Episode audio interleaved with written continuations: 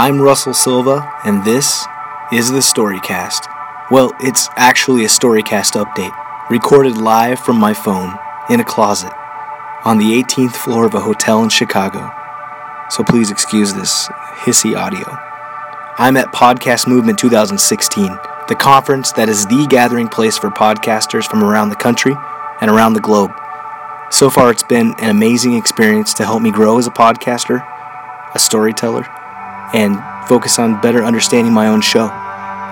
Since the Storycast is in between seasons right now, I just wanted to do a quick update for anyone new tuning in. I've had the opportunity to share the show with so many amazing people potential new fans, other podcasters, curious sponsors. And if you're already a listener, stay tuned for season two. It's already in the works, coming this September. So, what is the Storycast? It's a collective of the many chapters of life that tell the stories of us.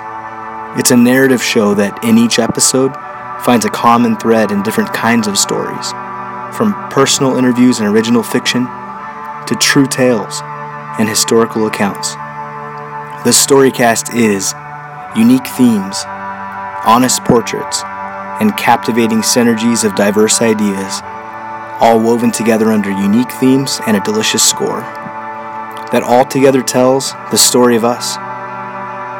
So, if you're new here, please go back and check out some of my favorite episodes from season one Start Your Engines, All Bottled Up, Hiding in Plain Sight, and I Can't Live Without You. But really, they're all worth a listen.